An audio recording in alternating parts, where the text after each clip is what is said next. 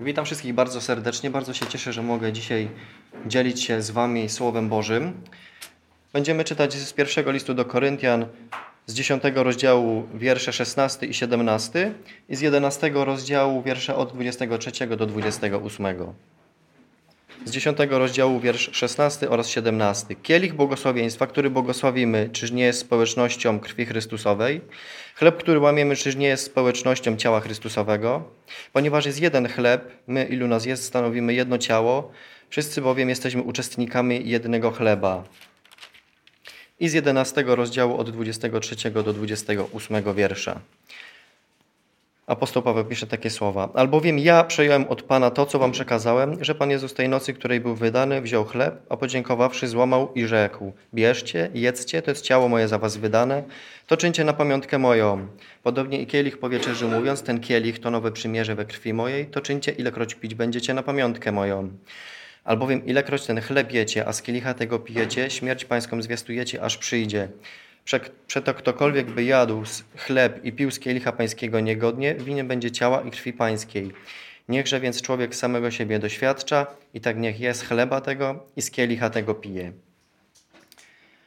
Tak, kiedy odejście Pana Jezusa z tej ziemi było już bardzo bliskie, kiedy Pan Jezus y, przybliżał się do kulminacyjnego punktu swojej wędrówki po tej ziemi, a mianowicie pójścia na Golgotę i dokonania dosko przepraszam, doskona doskonałej i jedynej niepowtarzalnej ofiary, yy, która potrafi zgładzić grzechy świata i która powoduje to, że ludzie mogą zostać yy, pojednani z Bogiem, to zebrał On swoich uczniów. Zebrał On swoich uczniów i możemy o tym sobie przeczytać w Ewangeliach, które to nam opisują, w jaki sposób Pan Jezus to uczynił jak on to wszystko przygotował, jak posłał dwóch y, swoich uczniów do miasteczka, oni tam mieli spotkać mężczyznę, który niósł dzban wody, mieli za nim pójść i zobaczyć do jakiego domu on wejdzie i tam zostali wszystko przygotowane. Tam była już przygotowana sala do wieczerzy. Tam mieli oni ją przygotować, ponieważ y, święto Paschy było coraz bliżej i był to czas przygotowywania tej wieczerzy.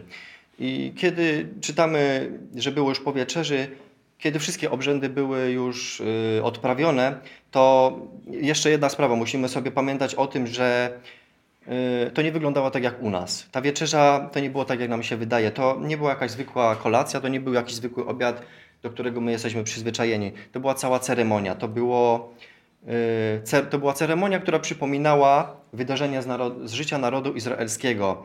Kiedy ten naród wychodził z Egiptu, kiedy Pan Bóg ich wyprowadzał z Egiptu, kiedy Pan Bóg pokazał swoją moc. Kiedy Pan Bóg pokazał swoją moc nad wszystkimi bogami Egiptu i możemy sobie o tym czytać w drugiej księdze Mojżeszowej, jest to rozdział 12, gdzie są zapisane słowa, Pan Bóg wypowiada je do Mojżesza, ja dokonam sądu nad wszystkimi bogami Egiptu. I wiemy, że tak się stało. Gdybyśmy czytali sobie dalej tą historię, zobaczymy sobie, że Pan Bóg pokazał, ile są warte bóstwa Egiptu, że one nie mają żadnej mocy. One nie mają żadnej mocy, kiedy Pan Bóg zarządzi, jak ma być. I choćby Egipcjanie nie wiadomo, co robili, do kogo się modlili, oczywiście oprócz Pana Boga, no to nic się nie zmieni, ponieważ nikt nie jest ponad Bogiem. I psalmista w swoim psalmie, jest to psalm 80, mówi takie słowa: Panie Boże zastępów, któż jest jak Ty? Z kim Cię mogę porównać? A nieco wcześniej, 86 psalm mówi: Nie ma równego Tobie, Panie. Tyś jest wielki i Ty czynisz cuda. Ty jedynie jesteś Bogiem.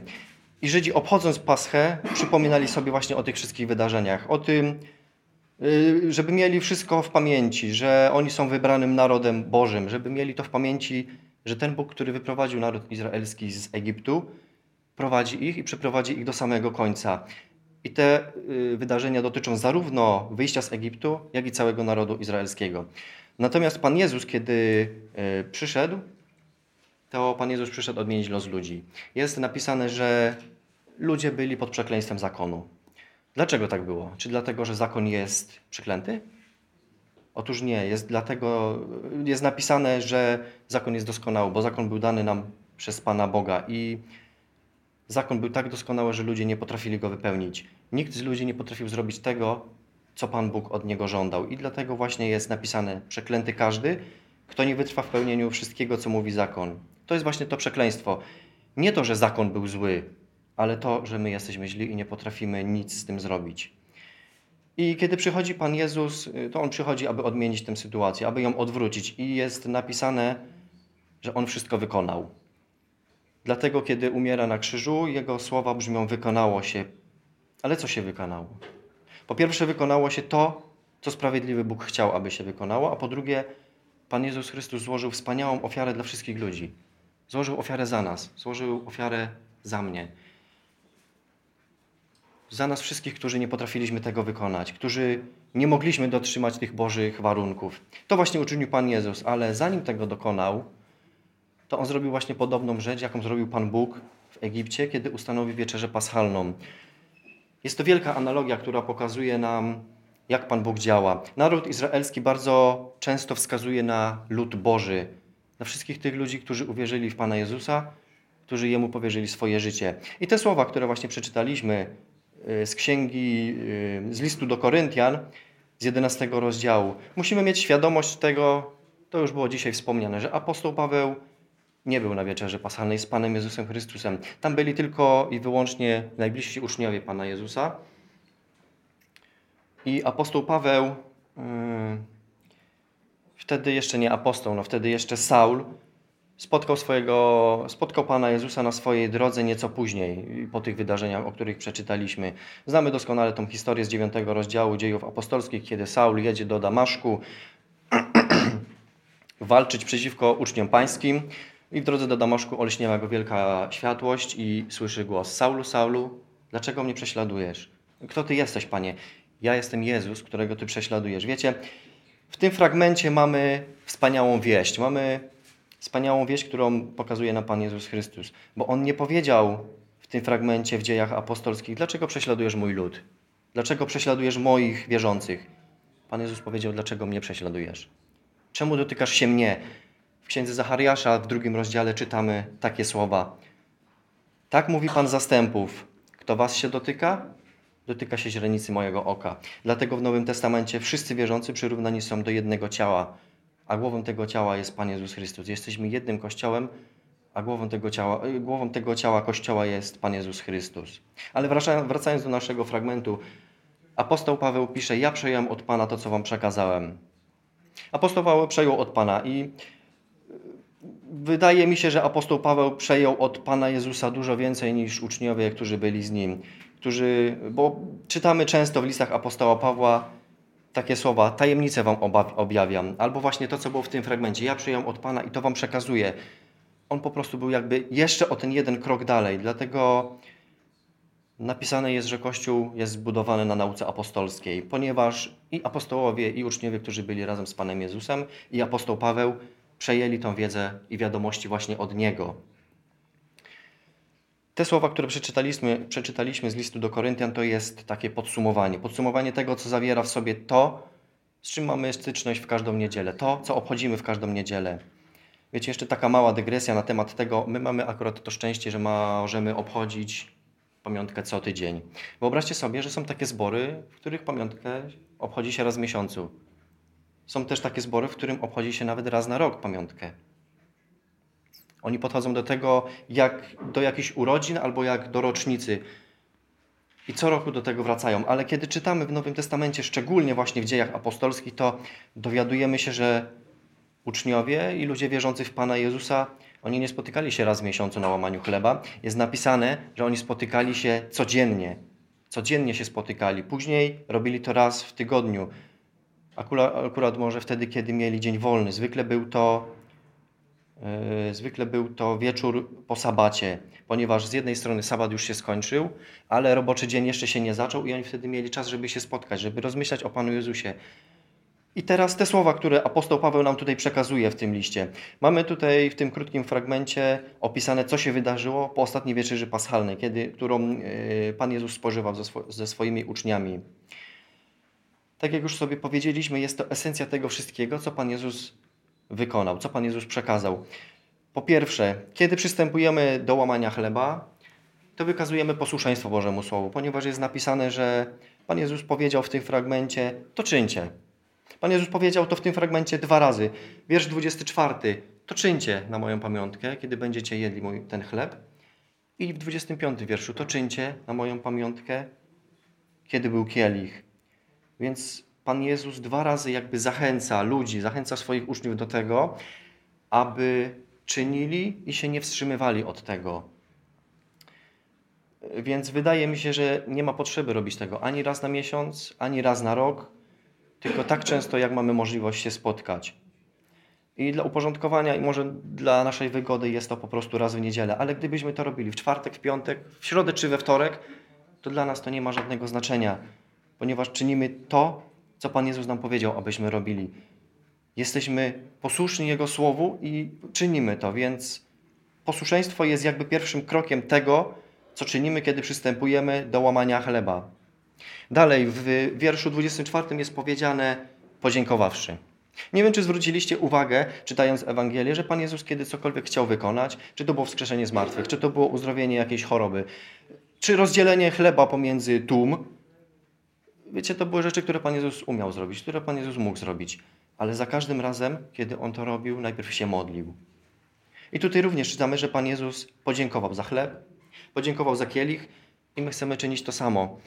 Dziękujemy Bogu za chleb, którym jest dla nas Pan Jezus. Dziękujemy za to wino, którym jest dla nas Jego krew. W tym konkretnym wypadku oczywiście. Wiecie, to, to nie muszą być jakieś bardzo długie modlitwy.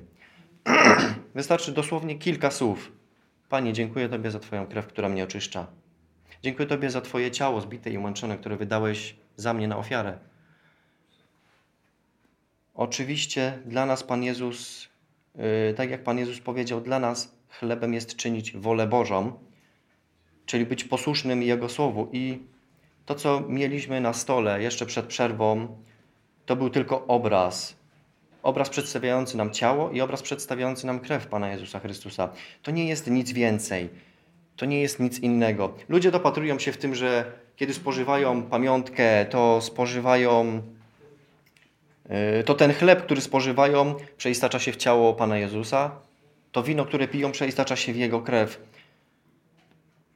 A, I w ten sposób uważają, że robią właśnie to, to, co Pan Jezus powiedział. A kto będzie spożywał moje ciało i pił krew, ten będzie zbawiony.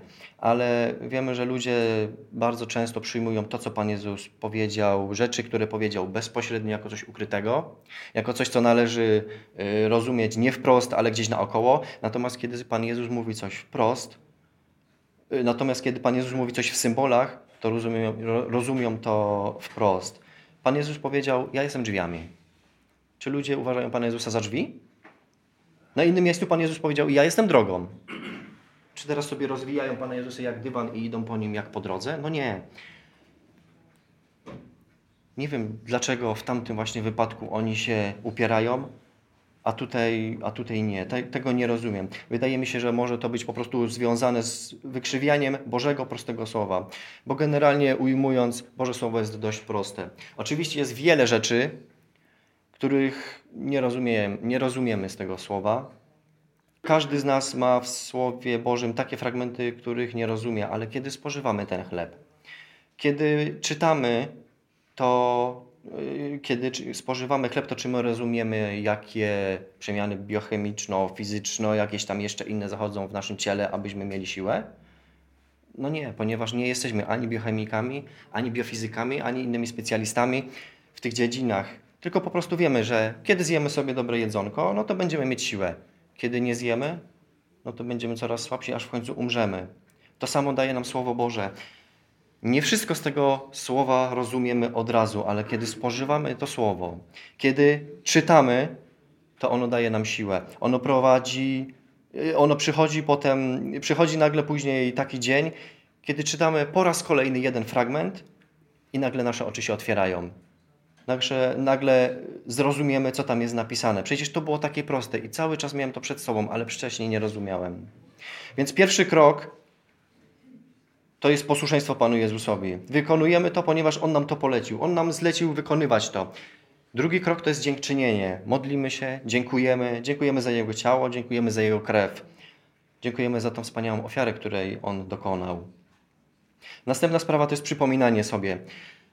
To jest tak, jak na początku wspomnieliśmy, yy, wieczerzę paschalną. Ona służyła do tego, żeby Żydzi przypominali sobie, co Bóg dla nich uczynił, żeby tego nigdy nie zapomnieli. I tutaj jest ta sama kwestia kwestia przypominania sobie. Pan Jezus powiedział: To czyńcie na moją pamiątkę. wiersz 24 i wiersz 25. Czyli zarówno jak był chleb, jak i rozdawał wino uczniom, powiedział, to czyńcie na moją pamiątkę. No bo po co my to robimy? O czym sobie wtedy przypominamy? Przypominamy sobie wtedy właśnie o Panu Jezusie, przypominamy sobie o Jego ofierze, przypominamy sobie o tym, że On, święty Bóg, stąpił na ziemię, aby nas uratować, aby dać nam ratunek. W Panu Jezusie na ziemię przyszedł święty Bóg. Tylko w, takim, w takiej postaci mógł przyjść, bo w innej postaci nie moglibyśmy Go poznać. Dlatego w innym miejscu Pan Jezus powiedział, kto mnie widział, widział Ojca. Filip się go zapytał, Panie, pokaż nam Ojca. A Pan Jezus mówi, no jak to, tyle czasu jestem z wami i jeszcze mnie nie poznaliście? I Pan Bóg, widząc to, że ludzie nie potrafią sobie poradzić z grzechem, przyszedł na ziemię i przyszedł na ziemię w postaci Pana Jezusa Chrystusa, aby tę sprawę rozwiązać, aby to naprawić. I Pan Jezus wziął grzech całego świata na siebie.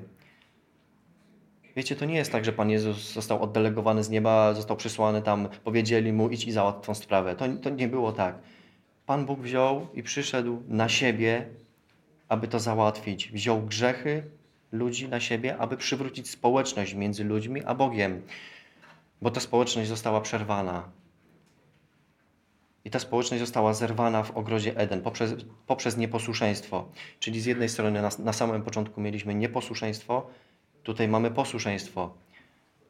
Czyli robimy to, co Pan Jezus nam powiedział. Przypominamy sobie, przypominamy sobie o tym, czego Pan Jezus dokonał, o tym, w jaki sposób On przeżył swoje życie. Przypominamy sobie również o tym, że byli ludzie przeciwko Niemu. Nie wiem, czy zauważyliście, jak czytamy Ewangelię. Za Panem Jezusem chodziły tłumy i zawsze ktoś pojawiał się naprzeciwko, a już nie wspomnę nawet o faryzeuszach i saduceuszach, którzy specjalizowali się w tym, aby wytykać Panu Jezusowi błędy, aby wytykać Mu rzekome grzechy, albo podsuwać Mu jakieś rozwiązania, które nie do końca były zgodne z prawem, żeby móc Go tylko oskarżyć.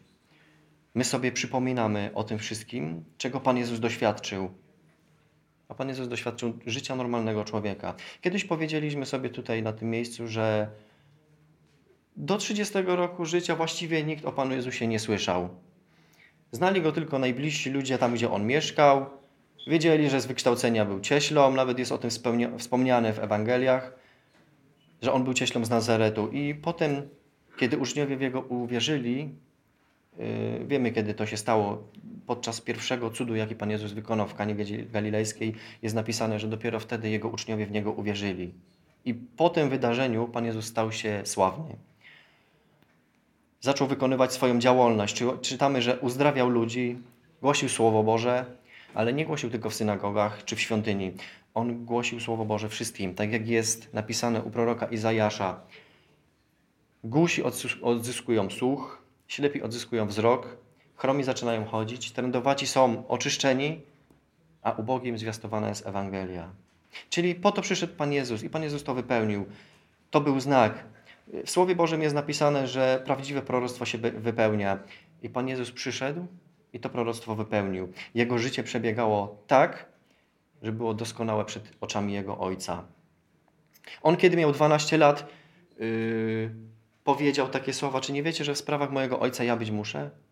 I my sobie właśnie o tym dzisiaj przypominamy. Przypominamy sobie również o tym, że Pana Jezusa wydano.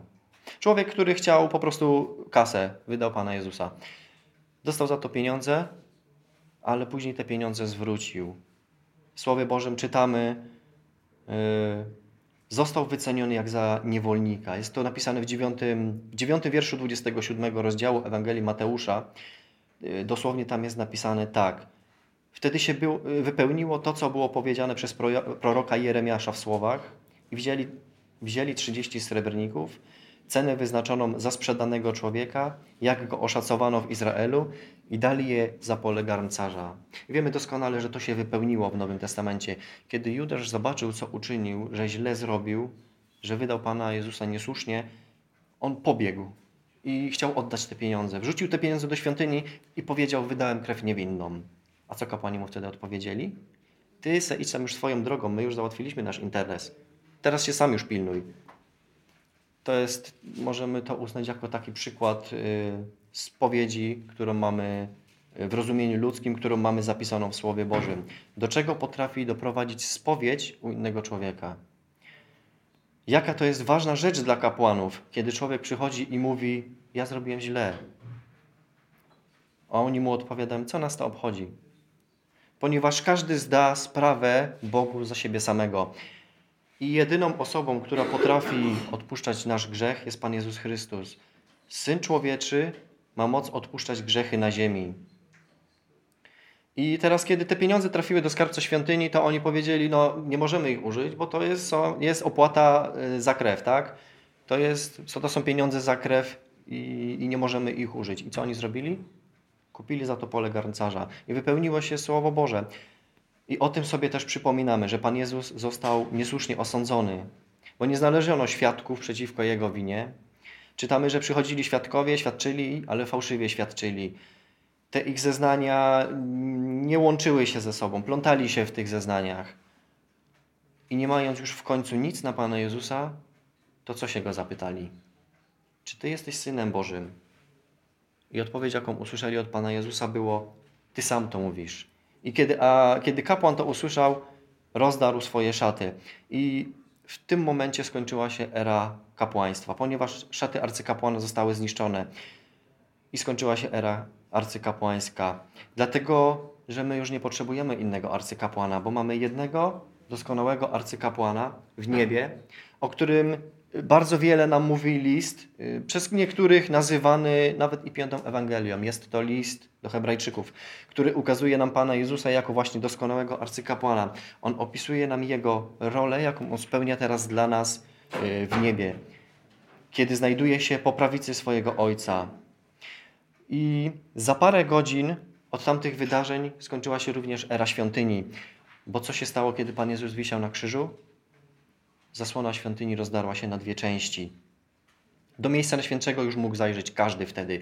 I to jest obrazowo pokazane. Skończyła się wtedy pewna era. Skończyła się, skończył się pewien czas w życiu ludzi i teraz jest jeden arcykapłan, który jest w niebie i jest dostęp do miejsca Najświętszego dla każdego, kto sobie tego zażyczy.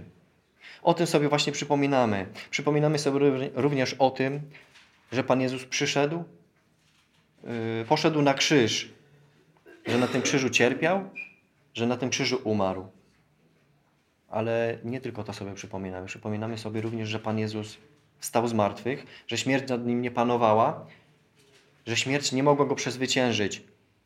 To jest właśnie kolejny krok. To jest przypominanie sobie Następnie czytaliśmy w dziesiątym rozdziale kielich błogosławieństwa, który błogosławimy, czyż nie jest społecznością krwi Chrystusowej? Chleb, który łamiemy, czyż nie jest społecznością ciała Chrystusowego? To jest społeczność. Społeczność, którą mamy z sobą dzięki Panu Jezusowi Chrystusowi. Wiecie, gdyby nie to, że Pan Jezus yy, oddał swoje ciało, że przelał swoją krew, to jestem tego pewien, żebyśmy dzisiaj tutaj nie siedzieli i nie rozważalibyśmy tego tematu, bo każdy z nas byłby gdzieś tam zajęty swoim życiem, każdy z nas byłby w swojej sprawie. Nie byłoby społeczności, nie byłoby społeczności między nami. A tak, kiedy spotykamy się jako ludzie wierzący, to mamy społeczność. Mamy jeden temat, który nas wszystkich łączy. Właściwie mamy jedną osobę, która nas wszystkich łączy. I tą osobą jest Pan Jezus Chrystus.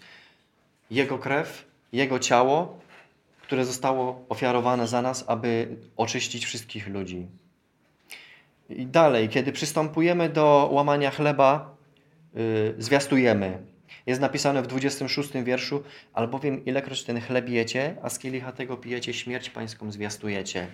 I dla każdego, kto w tym pomieszczeniu znalazł się być może po raz pierwszy, zwiastujemy właśnie to, co uczynił Pan Jezus Chrystus.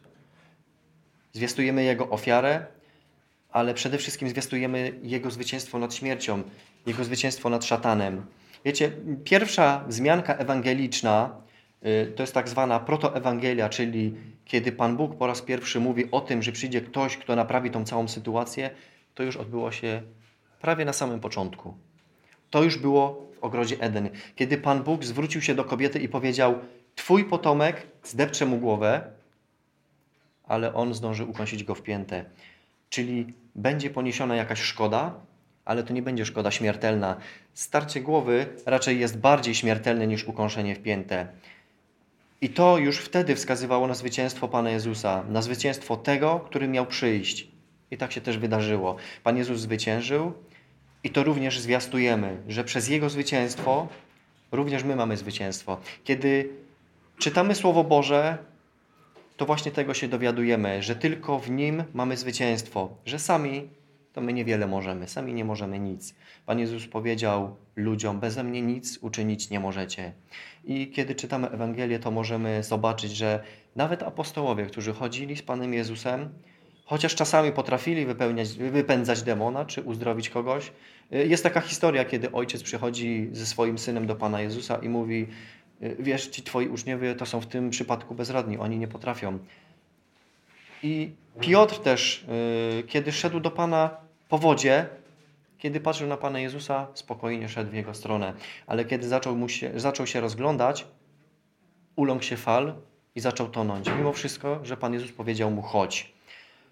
Także bez Pana Jezusa jesteśmy bezradni. W Nim mamy moc, w Nim mamy zwycięstwo i tylko w Nim zwyciężymy. Jeżeli próbujemy zrobić coś na własną rękę, to najlepiej dajmy sobie od razu spokój. Najlepiej nie róbmy nic, bo z tego będzie jedynie porażka. Tylko z Panem Jezusem. Więc głosimy śmierć Pana Jezusa Chrystusa, głosimy również to, że Pan Jezus zmartwychwstał, głosimy Jego zmartwychwstanie, Jego zwycięstwo. Następnym krokiem, jaki, jaki, co, co czynimy podczas obchodzenia pamiątki pańskiej, jest oczekiwanie. Oczekujemy, aż Pan Jezus przyjdzie. Zwiastujemy tę śmierć Jego do momentu, aż On przyjdzie. Czyli oczekujemy na Jego przyjście, czekamy na Niego. Czekamy na to, że wypełni się, że On pojawi się znowu. Tutaj już sobie kiedyś wspominaliśmy, że niecałe 200 proroc Starego Testamentu dotyczyło pierwszego przyjścia Pana Jezusa na ziemię.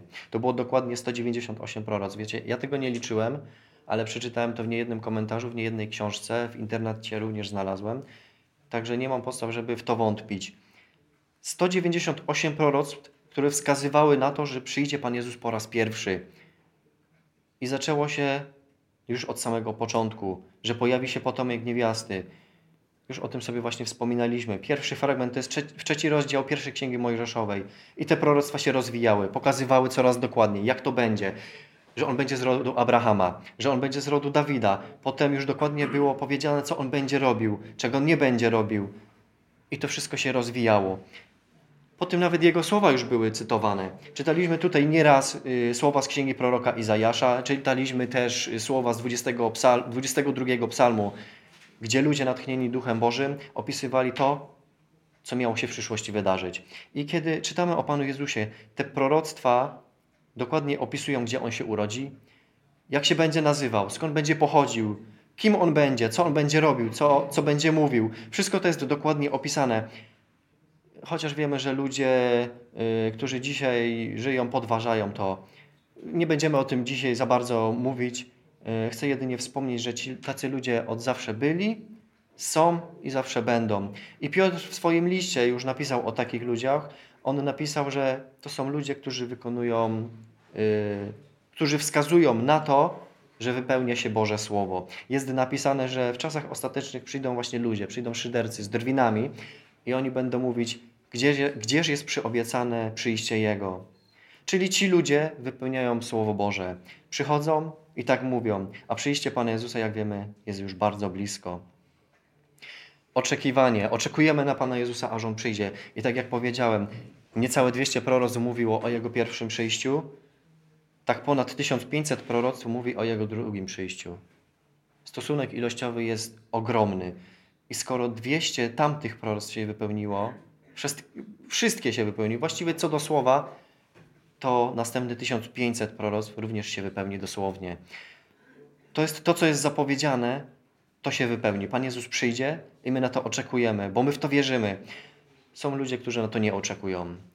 Są ludzie, którzy uważają, że to jest jakaś bajka, że to jest bójda na resorach, że to się nigdy tak naprawdę nie wydarzy, że świat zawsze był, zawsze jest i zawsze będzie taki sam. I właśnie o tym Piotr mówi również w swoim liście ale my oczekujemy.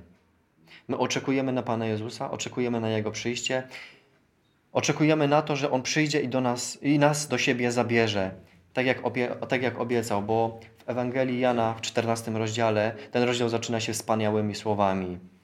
Nie trwóżcie się Nie bójcie się. Wierzcie w Boga i we mnie wierzcie, bo ja idę przygotować wam miejsce. Przygotuję wam miejsce, aby was zabrać, abyście by, zawsze byli tam, gdzie ja jestem. To są słowa Pana Jezusa i oczekujemy na to, że Pan Jezus te słowa wypełni. Kiedy to się stanie? My, te, my tego dokładnie nie wiemy, ale mamy, możemy mieć pewność, że to się kiedyś wypełni. I ostatnia rzecz, która jest poruszona w tym fragmencie, to jest wiersz 28. Niechże więc człowiek samego siebie doświadcza, i tak niech je z chleba tego i z kielicha tego pije.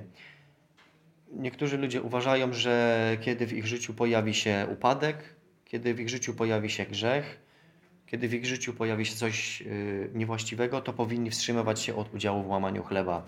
Że to ich dyskwalifikuje i oni biorą wtedy na swoją obronę to, co było napisane, że kiedy idziesz złożyć ofiarę, a przypomni ci się, że twój przyjaciel albo ty, albo twój brat ma coś przeciwko tobie, to idź najpierw, zrób najpierw porządek z tą sprawą, a dopiero później złóż, złóż ofiarę. Ale już sobie o tym powiedzieliśmy, że to, co my tutaj czynimy, to nie jest ofiara to jest to wszystko, o czym mówimy, ale to nie jest ofiara.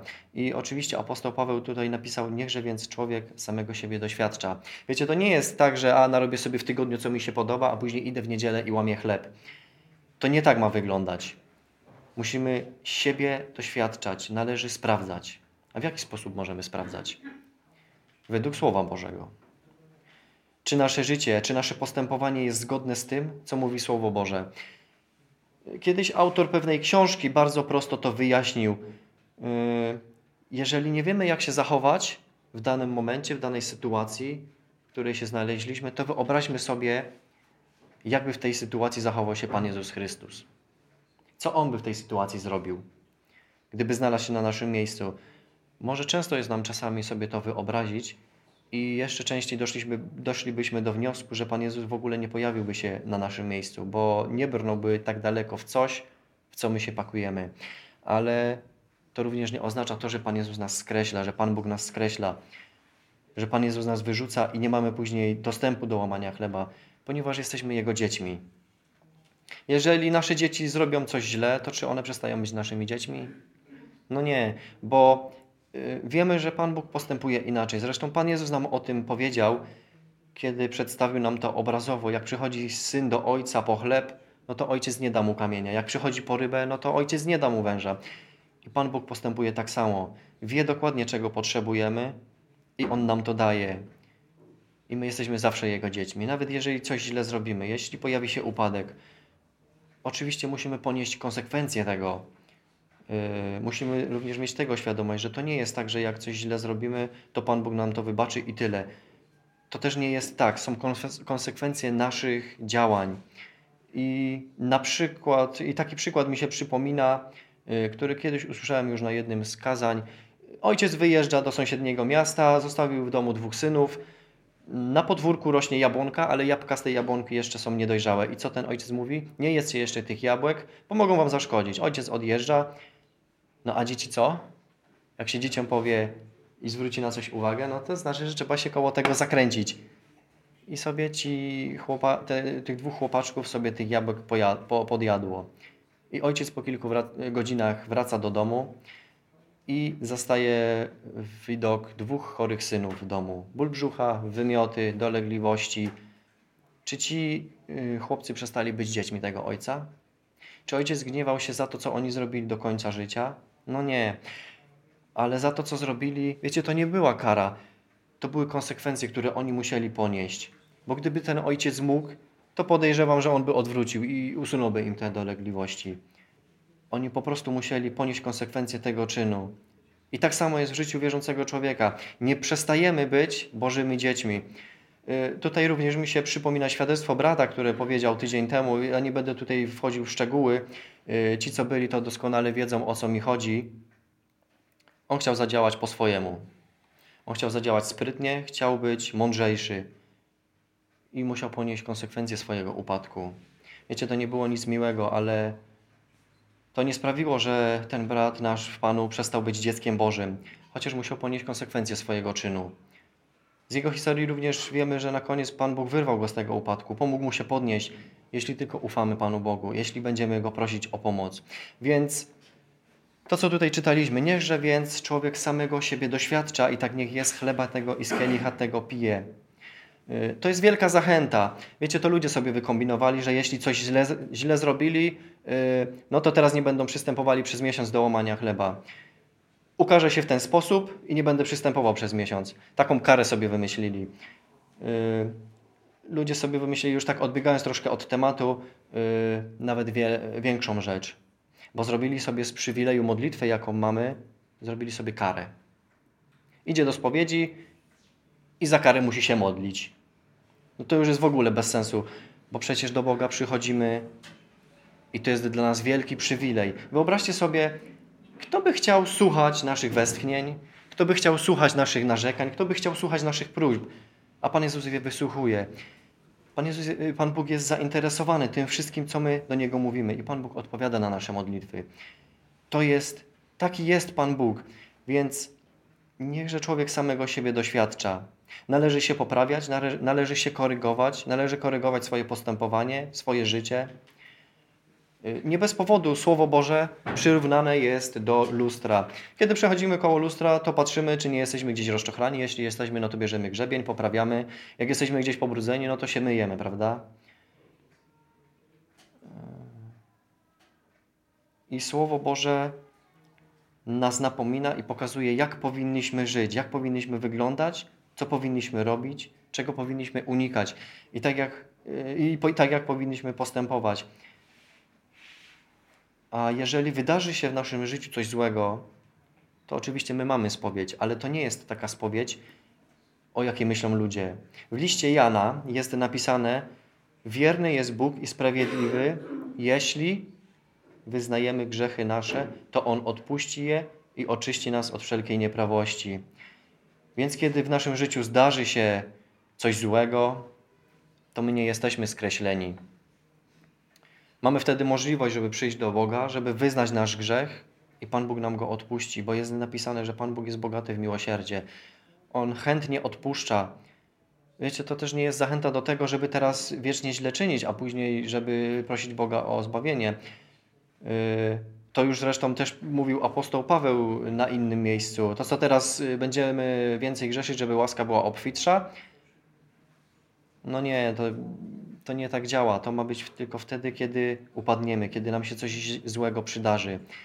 I kiedy coś takiego już nam się wydarzy, to powinniśmy iść do Pana Boga, powinniśmy wyznać przed Nim ten grzech, wyznać naszą słabość. Musimy sobie zwrócić jeszcze uwagę na to, że nie wszystko, co czynimy w naszym życiu, to jest grzech. Właśnie w liście do Hebrajczyków jest napisane: zrzuciwszy z siebie ciężar i grzech.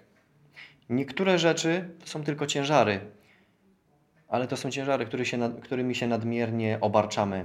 To nie są grzechy, no ale po co to ze sobą nosić? Po co mieć ze sobą taki ciężar? I do tego właśnie zachęca nas, nas Boże Słowo. Kiedy siebie doświadczamy, Zobaczymy, jacy jesteśmy, zobaczymy, czego potrzebujemy, i kiedy już to zrobimy, no to teraz musimy znowu przyjść tym, tym razem do Pana Jezusa, żeby On dał nam siłę, żeby się poprawiać, bo sami nie mamy siły. Y, wiemy, że ten świat nas bardzo, bardziej, bardzo, czasa, bardzo często nęci, y, często bardziej niż ta druga strona, niż Boża strona. I wtedy Pan Jezus daje nam siłę do zwycięstwa. I na koniec co czytamy? tak niech jest chleba tego i z kielicha tego pije. E, ponieważ jest to wspaniała rzecz, że możemy mieć społeczność z sobą, możemy mieć społeczność z Panem Jezusem Chrystusem. I w tym momencie, kiedy przypominamy sobie o tym, co On dla nas uczynił, w jaki sposób On oddał swoje życie, w jaki sposób zwyciężył i poszedł do nieba. I teraz oczekujemy na to, aż On przyjdzie, aby nas zabrać do siebie. I za to powinniśmy być Mu wdzięczni. Właściwie na każdym kroku powinniśmy dziękować Mu za to, co On dla nas uczynił, za to, on, za, za to, co On uczynił dla ludzi, że zostawił nam tą pamiątkę, że możemy brać w niej udział, że możemy tego wszystkiego doświadczać, będąc dziećmi Bożymi przez Pana Jezusa Chrystusa. Bo On nazywa nas swoimi braćmi. Jest napisane, że On nie wstydzi się nazywać nas swoimi braćmi. Wiecie, jak my, jako ludzie, byśmy wyszli gdzieś tam pod budkę z piwem i spotkali jakiegoś tam, który stoi kilka godzin, kilka piw już zaliczył, czy, podeszliśmy, czy podeszlibyśmy do niego, poklepali po plecach i powiedzieli, o bracie, fajnie, że jesteś? No nie, bo byśmy się po prostu go wstydzili. Byśmy szli jak najdalej od tego człowieka. A Pan Jezus przyszedł właśnie do takich ludzi.